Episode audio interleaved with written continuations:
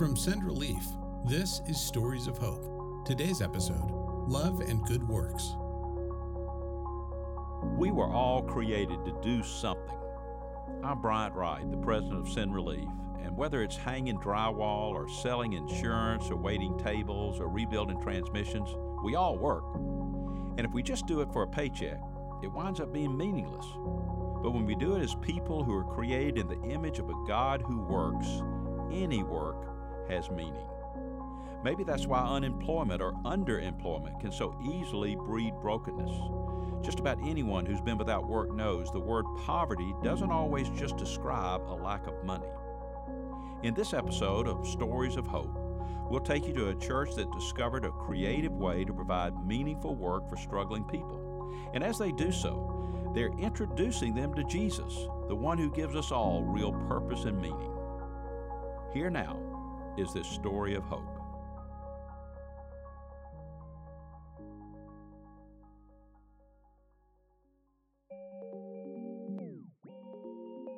Grew up in a non Christian home, uh, a very broken and dysfunctional home. I had a, a, father who was in and out of prison uh, quite a bit growing up, kind of grew up a lot of, spent a lot of time on the streets. Morgan Proudfoot spent the majority of his childhood running the streets of inner city Seattle. When he was 14, his family up and moved to rural Pennsylvania, literally a farmhouse in the middle of a cornfield. That's when a neighbor invited him to church. So here I am, you know, just a, an inner city 14 year old, uh, really kind of just street kid, um, cussing up a storm in the back of their car because I don't even know any better. And, and they're just very intentionally engaging me with the, with, with the gospel of Jesus Christ. Morgan Proudfoot is reaching the working class poor in Massachusetts by offering them an honest day's work. But Morgan's story began years before, when a city kid moved to the country. But it was at that place, the cornfields of Pennsylvania, that uh, the Lord rescued me.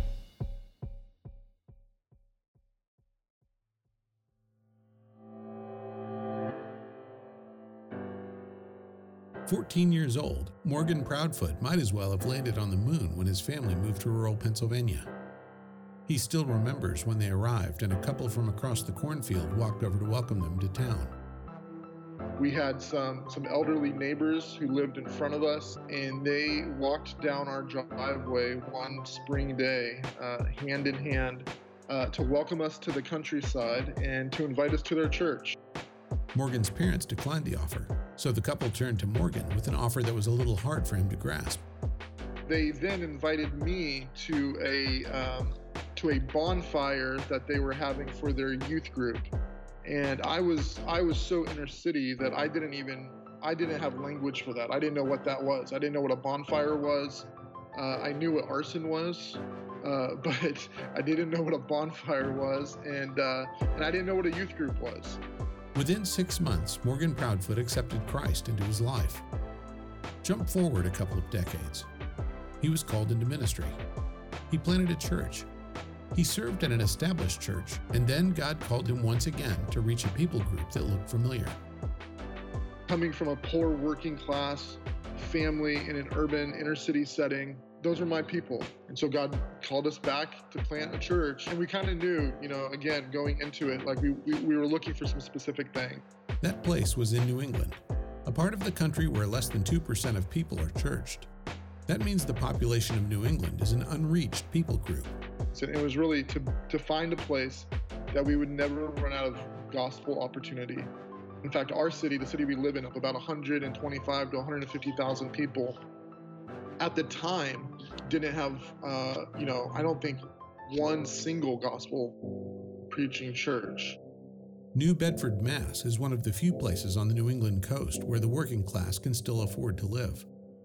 That means nearly everyone who lives around what is now called Grace Harbor Church is struggling. And so we, we primarily are working with, with people that are suffering from all, all the aspects of, of poverty, um, abuse, neglect, um, homelessness, addiction, mental mental health. That's the population that we're we're planting a church in. When working with someone facing that many overwhelming problems, it's tough to know where to start. Grace Harbor decided to start by changing the way their neighbors see themselves. we're really trying to restore dignity, teach them about God's intrinsic value that they have by being born in his image and a plan to to help disciple people to help bring them you know both evangelistically uh, bringing them to faith but then growing them in their faith. We actually start with with putting people to to work.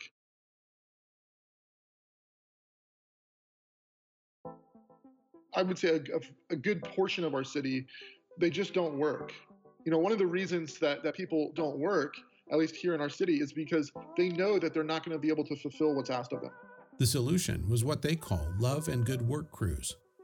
The idea is to find jobs for men who've never had them and then give them the skills they need to keep those jobs. And so in our city, we have a lot of what we call forgotten spaces, kind of those those spaces that are, you know, that the city doesn't maintain and neither do property owners maintain. And so we have we have weeds and and and trash and and all kinds of stuff everywhere we, we said, okay, what would it look like to put together love and good work crews where we build relationships with some of these men who, who, who just, they just don't do anything. They don't have jobs. They don't, they, they, they kind of just live from day to day. They kind of just exist from day to day. What would it look like to, to bring them in, taking responsibility for, for, for the property that other people don't take responsibility for? That is step number one. Step number two is graduating the men in their work crews to actual jobs.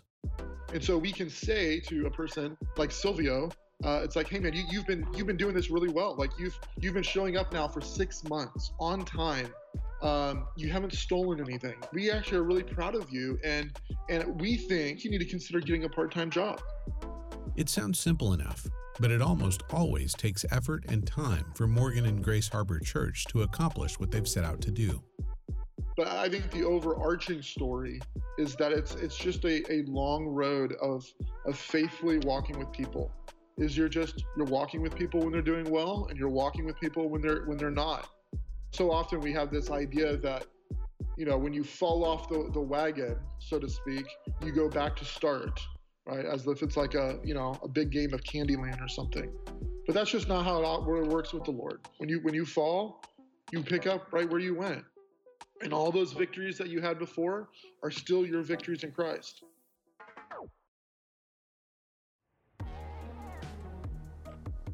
Morgan can never forget that elderly couple who took a chance on a rough street kid across the cornfield. A lot of people would, would write off as crackheads or junkies or, or something like that, actually have the ability to become children of God. They, they actually have the ability to become um, good husbands, and good good wives, good good mothers, good fathers, good neighbors. They, they actually even have the ability to even become elders and pastors in churches. Morgan wants to give his neighbors the same sense of hope that was given to him. I was one of one of those people. That's the family I came from. To see what God has done in my life and where I am today gives me great hope for for for everybody that's just again struggling in extreme addiction, poverty, abuse, neglect, uh, the hope and the desire that God has for them.